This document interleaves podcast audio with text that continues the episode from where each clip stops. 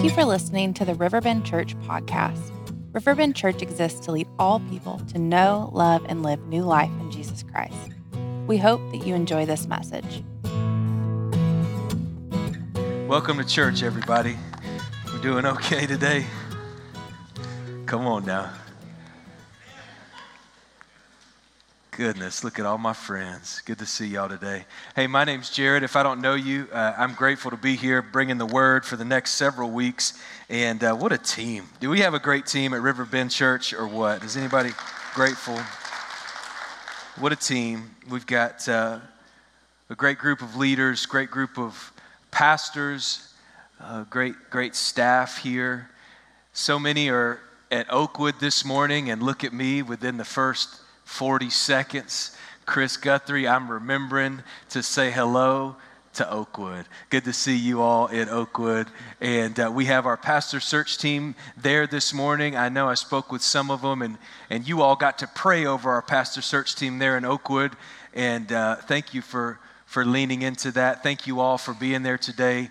And we're, we're honored to stand in this season and, and seek the Lord for his wisdom for what's next.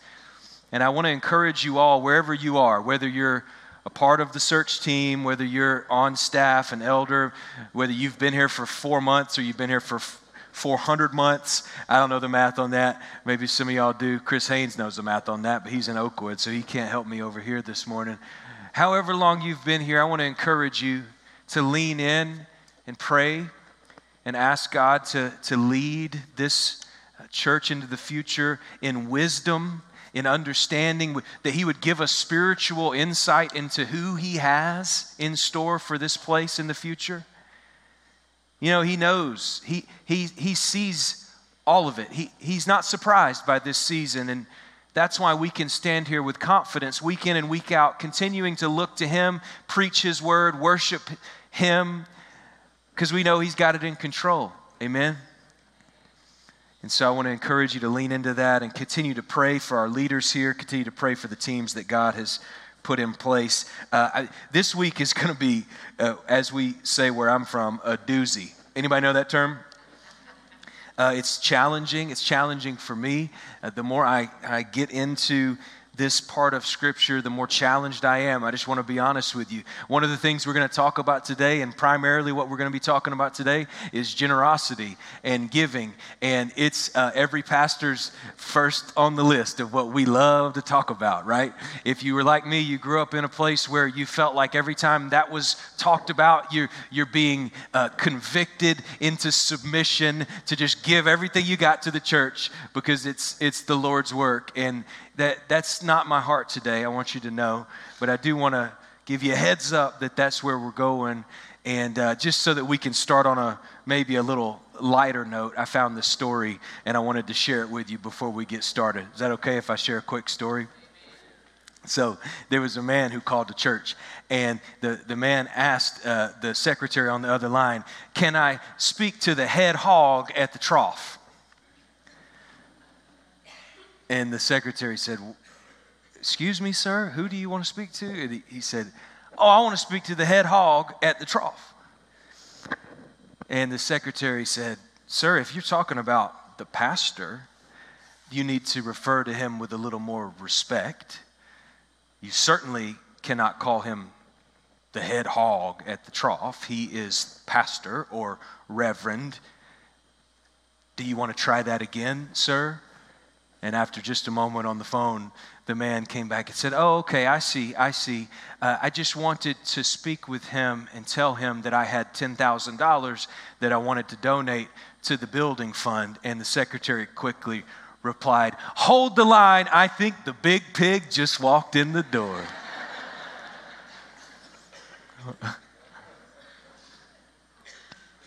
we've been studying the early church, and we've been studying what the distinct marks of the early church were, was. And we're, we're looking now through that lens and we're looking at how we do church and we're trying to understand the way that we are to be healthy here in line with Scripture. And we know that in, in Bible times, they were dealing with much different circumstances and it, it, it's not the same as it is today. But we also know that there are many things for us to see here and take away and listen to that will impact the way that we see and do church and see and love one another around us because the early church is, was, was amazing.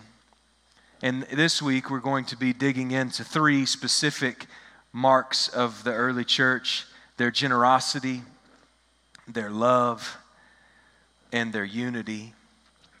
The end of Acts chapter 4 and the beginning of Acts chapter 5 is is a very interesting part of Scripture. We're going to see sort of two ends of the spectrum today. At the end of Acts chapter 4, we're going to see a beautiful example of sacrificial unity and generosity and love. And at the beginning of chapter 5, we're going to see the opposite.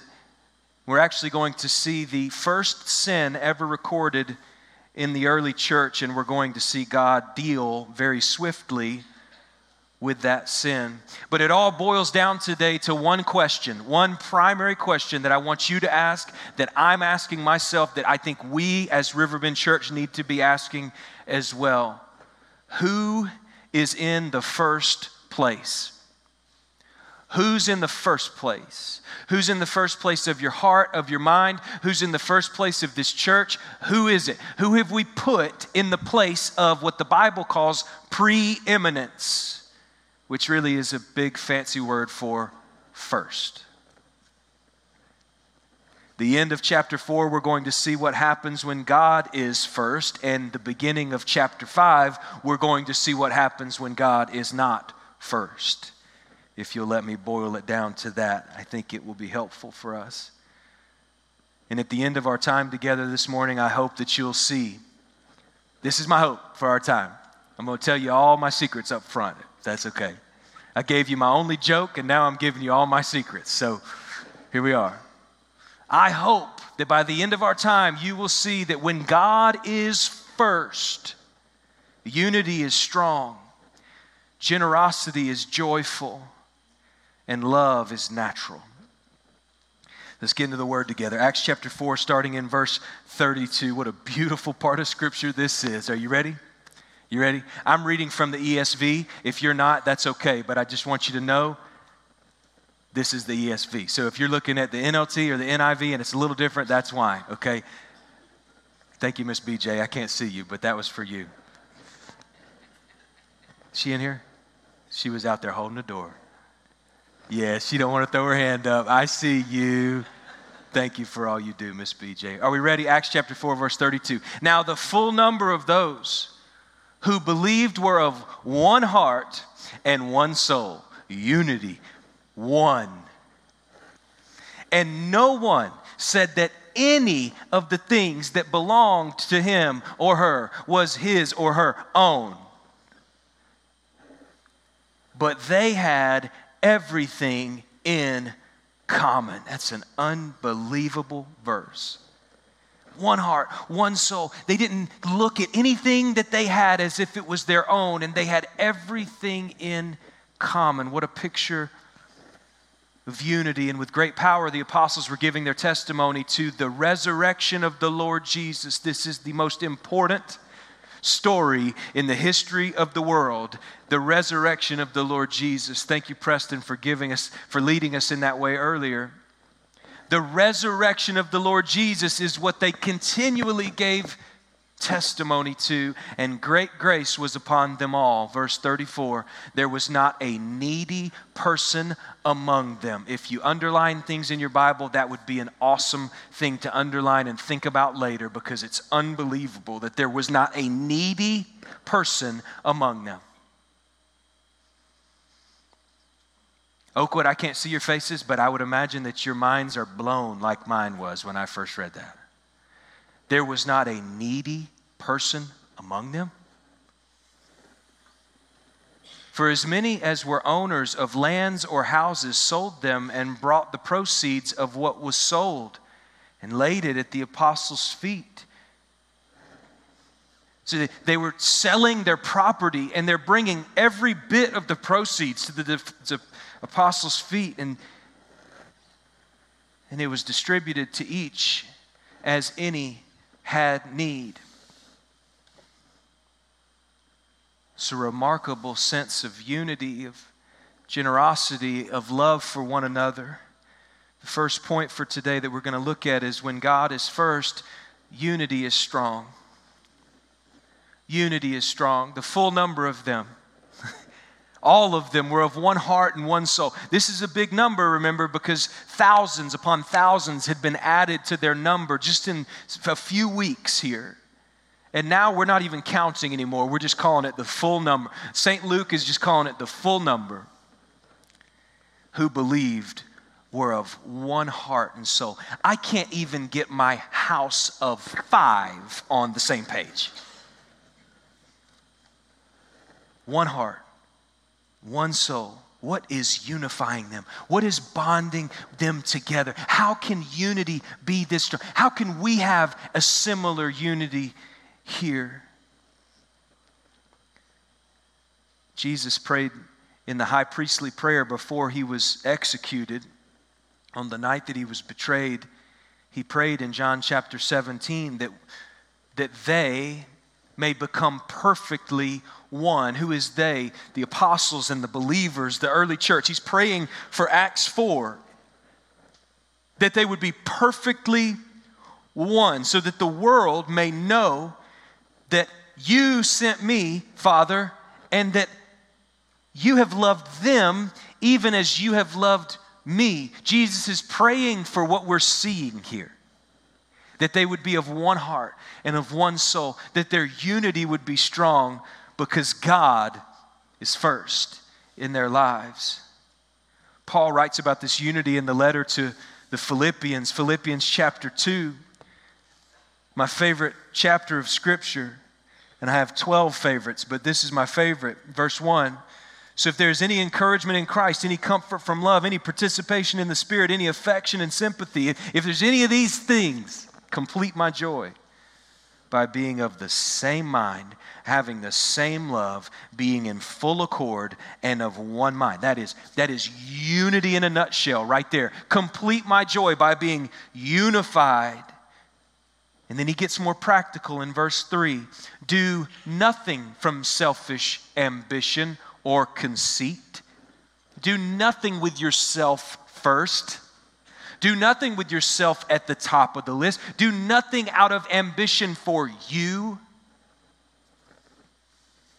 But in humility, count others more significant than yourselves. And let each of you not only look to his own interests. So, so by the way, you need to look to your own interests. That's what he's saying here. Like, it is kind, I mean, don't totally forget about yourself, but not only to your own interest, but also to the interests of others. And as you're looking after the interests of others, count them more significant than you. This is the kind of unity that we see in the early church. This is the kind of unity that we could have here today as well if we put God in the first place rather than ourselves in the first place. Their unity was a product of that type of positioning. They were so focused on serving one another because God was first that they had little time to serve themselves. They were so focused on advancing the mission because God was first that they had little time for personal things that mattered much less than His mission the believers were obeying the words of Jesus in Luke chapter 12, verse 32, when he said, Fear not, little flock, for it's your Father's good pleasure to give you the kingdom. Don't be afraid to, to sell your possessions and give to the needy. Don't be afraid to be generous.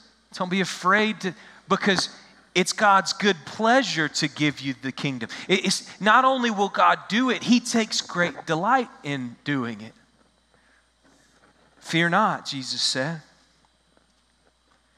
Funny thing about obedience in God's economy is it becomes joyful for the child of God.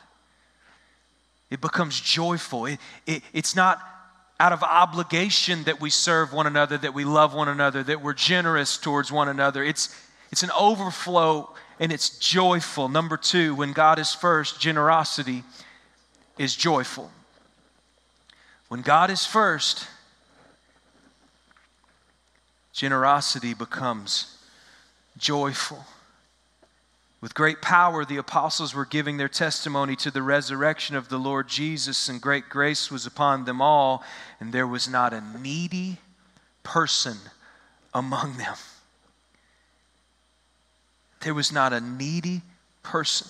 What, what's the result of their generosity? Because remember, they're coming together they're selling their possessions. They're not looking to their own interests, but instead they're putting God first and looking after the interests of others. So, what was the result of this generosity? The result is right there. There was not a needy person among them. Imagine what a vision. What a vision. I don't know that they cast that vision in front of their church of 5,000 plus, plus, plus. What a vision. Our vision is that there would not be a needy person among us. It's a big vision. How do we accomplish that vision? We need more than five, six, seven, eight people doing 80% of the giving if we're going to accomplish that vision. I don't know the number, so don't, don't squirm on me. I actually don't know the number. So I got plausible deniability. But what I do know is usually 20% of the church does 80% of the giving. And in order for us to achieve some level of there's not a needy person among, we're the hands and feet of Jesus. We're looking out and we're seeing who's among us and we're looking out at our community and we're seeing people around us and our, our goal is to help them in their need. It's going to take more than 20% of us. A few weeks ago, we saw in chapter 2, chapter 2, verse 44 and all who believed were together and had all things in common, similar languages today, remember, and they were selling their possessions and belongings and distributing the proceeds to all as any had need. I find it interesting that in Acts chapter 2, Luke didn't say that there was not a needy person among them. He says that in chapter 4. Could it be that they were they were developing this culture of generosity? They were developing this culture of overflow. They were developing this culture of obedience and now, by the time we get to chapter 4, which is not that long later, he says, There's not a needy person. They've been practicing it, their culture's reflecting it. This had become a characteristic of their fellowship that they were caring for the needs of each other. And now in chapter 4, we see a miraculous, a mirac- make no mistake, this is a miracle that there was not a needy person among them. Because we as humans, we, we're, it's so natural for us to think about what we have and how we want to use it. God's performing a miracle in the early church right here when He's opening up their heart to be generous to one another.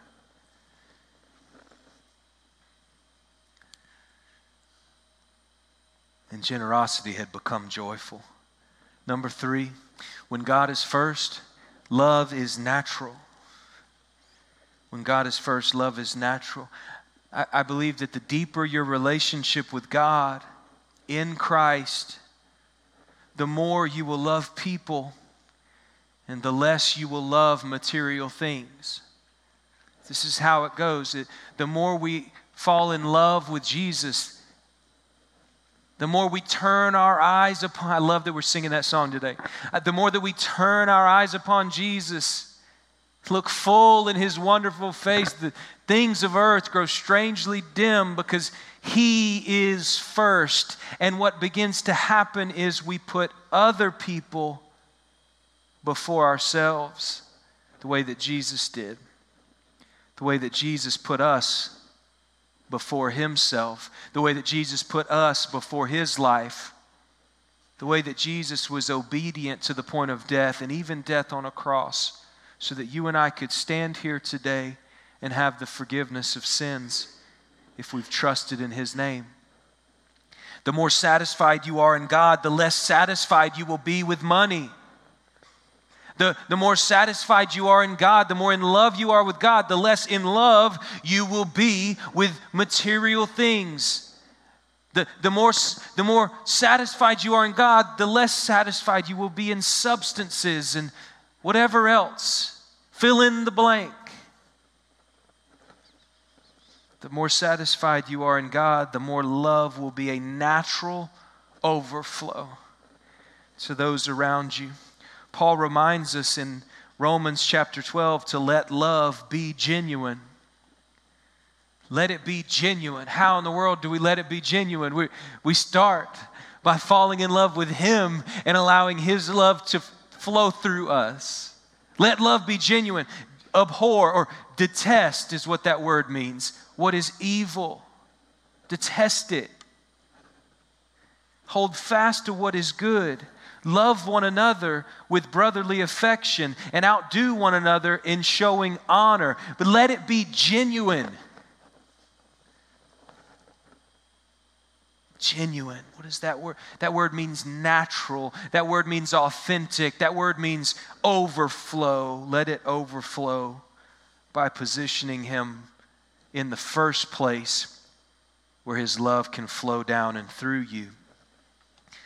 1 John 4:10 is very clear about this. John writes, "This is love, not that we have loved God, but that he loved us and sent his son as an atoning sacrifice for our sins. Dear friends, since God so loved us, we also ought to love one another. No one has ever seen God, but if we love one another, God lives in us and his love abides in us. His love overflows through us. If God lives in us, if God lives in us in the first place, His love will flow through you and it will be made complete in you.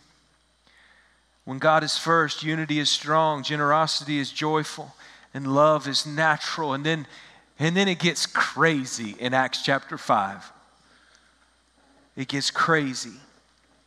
The beginning of chapter 5, we have the first recorded instance of sin in church history.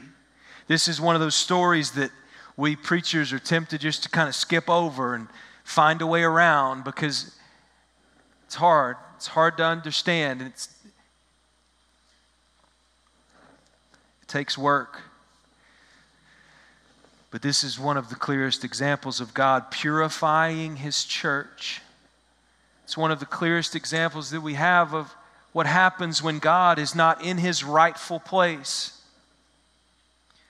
when we abuse that and we, we lie and become hypocrites.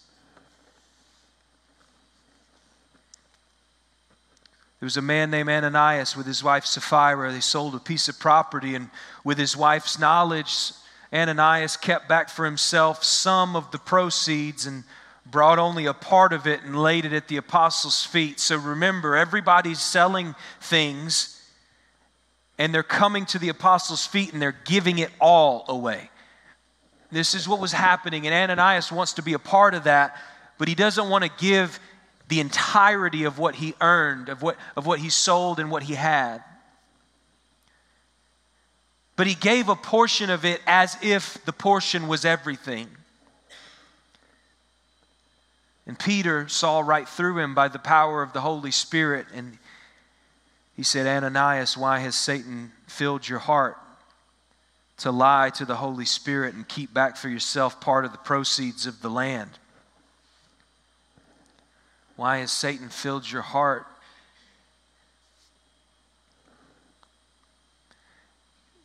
You, you have not, he goes on to say, you have not lied to man, you've lied to God. Imagine the concept of lying to God. Like, we think we can do that, as if he doesn't see everything.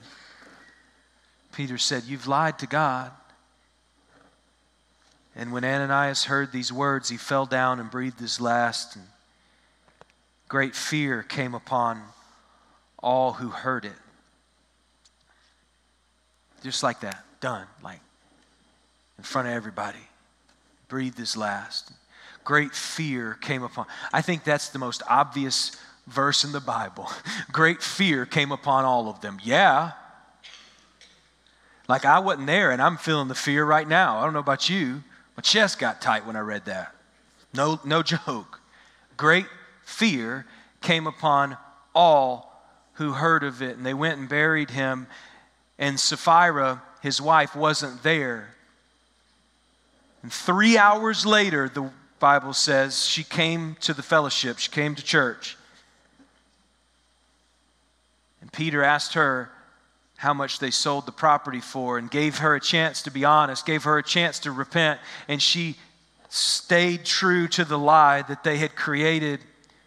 And when she agreed with her husband, she immediately fell dead as well. And in verse 11 of Acts chapter 5, the second most obvious verse in all of the Bible, and great fear fell upon them all. Luke twice says, Great fear fell upon them all. What do we make of this? What are we, what are we saying? What, does that mean that God's just going to strike us down if we don't give enough? Does that mean that God's just going to strike us down if, every time we do something wrong? Like, what's underneath this? What does this mean? There are two main sins on display here lying and hypocrisy. Like Ananias is coming trying to pretend to give everything from the sale of his property, but he was really withholding some of the proceeds for, for himself and, and lying in front of everyone and before God. And it was ultimately hypocrisy because he was attempting to be one thing in front of them and a different thing behind the scenes. He, he was trying to gain a profit, but also gain their respect and, and status and approval and a reputation with the apostles. And God dealt with it strongly. We see time and time again, God deals strongly with the sin of hypocrisy. Matthew 24, 51 is an example. Luke 12, 1 is another example. Matthew 15, 7, Matthew 22, 18. I don't have time to read all that. I barely had time to list them. Some of you were like, I didn't get any of those. I guess you'll have to read all four gospel accounts later today. Sorry about it. God deals with the sin of hypocrisy very directly. What do we do? What do we make of this? Let's look at one example from Matthew chapter 6 when Jesus was teaching and he, and he told them, He said, Beware, beware of practicing your righteousness before other people in order to be seen by them. If you're doing good things in front of people so that they will see you, beware for then you will have no reward from your Father who is in heaven.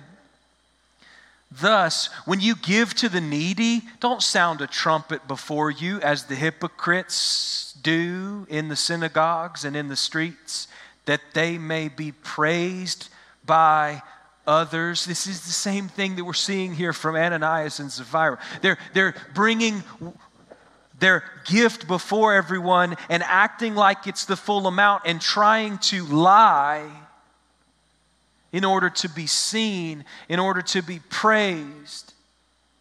Truly, I say to you, they have received their reward. This is what Jesus taught. But when you give to the needy, do not let your left hand know what your right hand is doing so that your giving may be in secret, and your Father who sees in secret will reward you. He said, This is the model. This is the model. Put God first. Don't think of your own interests. Wipe, that away and, and don't let your left hand know what your right hand is doing. Just and trust that God will reward you. This is the, the hardest thing about this as I've studied deeper and deeper into the story of Ananias and Sapphira, the hardest, the hardest reality is Ananias had the freedom to do what he wanted with his property. He had the freedom. He, he didn't have to sell it. And he didn't have to, to bring it all. Other people in the church weren't selling their houses and their property. Not everybody did that. We see later in Acts that there were houses owned by people in the church that they met at. That they, they, they had things, but many were led this way in order to meet the needs of those around them. Ananias, even though he was free, he chose to be deceitful. He chose to get more praise from people. He, he chose to earn favor with the apostles. I want to be really clear about this. The lesson here is not give more so that God will be happy with you. The, the lesson here is not give more so that you don't get sh- struck down. That's not the lesson. Ananias and Sapphira put their interests first and tried to lie about it and get more gain through the process. The lesson here is about putting God first and how when you put God first, that will free you to be generous. It will free you to love. It will free you to, to have strength in your unity. Great fear came upon all who heard these things. Great fear, of course, right? Maybe some of you are afraid this morning. Can I tell you that there is a healthy fear of the Lord? There's a healthy fear, a reverent, holy fear when you see and understand how big, how strong, how mighty, how great God is. This word here for fear means a solemn sense of the severity and the power of God. The severity, the power. He's not safe, but he's good. There's a healthy fear, there's a reverent fear. Healthy fear of the Lord leads us to see our deep need for His mercy. When we see Him for who He is and we see how far we are removed from His holiness and His perfection, it drives us in the deepest way to see our need for His mercy. Have mercy on me, a sinner. Have mercy. How deep the Father's love for us. How vast beyond all measure. You see, we can't see the depth of His love, the depth, the richness, the vastness until we see the depth of our sin and how much He's willing to forgive. This is a healthy fear, not to keep us paralyzed in fear, worried about God striking us down, but this healthy fear is to liberate us to rest in His grace. This should open up our eyes to the perfect love that we have in Christ, His sacrificial death on the cross, His victorious resurrection from the grave, His pardoning forgiveness of our sin as we stand here with a solemn sense of the severity and power of God, we find His mercy and grace all the more glorious. If you trusted in Him for salvation today, have you trusted in Him, whether in Gainesville or Oakwood or online? We got people online too, Chris Guthrie. How about me today, remembering it? Just everybody that we got here at Riverbend Church. Have you trusted in Jesus for salvation today? If you haven't, repent and believe. See his holiness, see his power, see how he deals with sin, and recognize that you're a sinner in need of a Savior, and just fall before him, asking him to save you, and he will. The ultimate question today is who's in the first place? Who's in the first? This is a question of preeminence. Who's first? The truth is, whether you position him there or not doesn't change the reality that this is who he is. Colossians 1 is very clear about who Jesus is. He is the Im- image of the invisible God, the firstborn of all creation. For by him all things were created in heaven and on earth, visible, invisible, thrones, dominions, rulers, authorities. All things were created through him and for him. And he is before all things, and in him all things hold together, and he is the head of the body, the church. He is the beginning, the firstborn from the dead, that in everything he might be preeminent first. For in him all the fullness of God was pleased to dwell, and through him to reconcile to himself all things, whether on earth or in heaven, making peace by the blood of his cross. You can have peace today with a God who deals severely with sin because of Jesus and how God dealt with sin severely on him. The punishment that brought him peace is what brings us healing. The punishment that brought us peace was upon him, and by his wounds we are healed. That's what I get for trying to quote Isaiah on my own like that. God is first. Is God first? If we're honest, is He first? When God is in the first place, you give Him your first and you do it freely. No, nobody's twisting your arm today to give.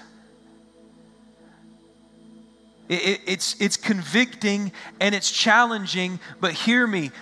Nobody is begging or twisting your arm or a, forcing an obligation on you to give. When, when God is first, He leads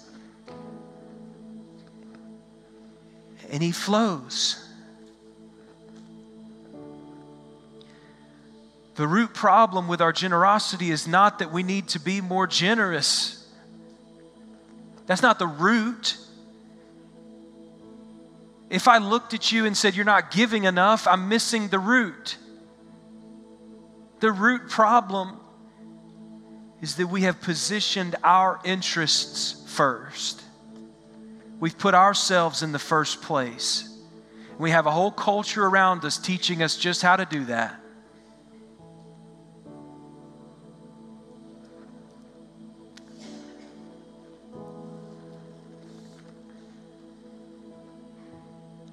More than anything else, we're controlled by our treasures. That's why Jesus said, For where your treasure is, there your heart will be also. So be careful, beware. There is no freedom to be found when you are the first priority. But when God is in the first place, he is your treasure, and nothing grips your heart like He does. And there is not a freer place to be. Seek His will, seek His way first, and you will always have everything you need. This is about trust. This is about removing yourself from the front and putting God there. Oakwood, we love you. Pastor Mike is there to take it from here. We, we can't wait to see you all next week. We're praying for you, and we'll see you real soon. I wonder if we could take some time today as we close and really search our hearts. And better than that, allow God to search our hearts. I wonder if we could take some time up here or in your seats. We're going to sing another song and, and, take a moment. And I finished ahead of my clock, so you got time. We got time. You know? As long as I get done with this part, I'll be ahead of my clock. I wonder if we could take some time Psalm 139 teaches us to pray, Search me, O God, and know my heart. Try me and know my thoughts. W- would, you, would you see if there's any wicked way in me? Maybe you need to pray that today. In fact, I would say let's all pray that today. Search me, try me, see if there's any wicked way in me and lead me in the way everlasting. It's a scary prayer, but He'll answer it. Would you fall before Him today in humility and ask Him to search you and ask Him to lead you? Father God, I pray for everyone in this place that we would be soft and humble in this moment, that you would continue to speak to us. I know it's challenging, I know it's convicting, but I believe that you're here and your kindness leads us to repentance. So, God, as I pray right now, I pray that all of us in the room would be allowing you to search our hearts and asking you to lead us in the way everlasting. It's in your name, Jesus, that we pray. Thank you for listening to the Riverbend Church podcast. To learn more about who we are as a church and how to connect, you can head over to our website, riverbendchurch.life.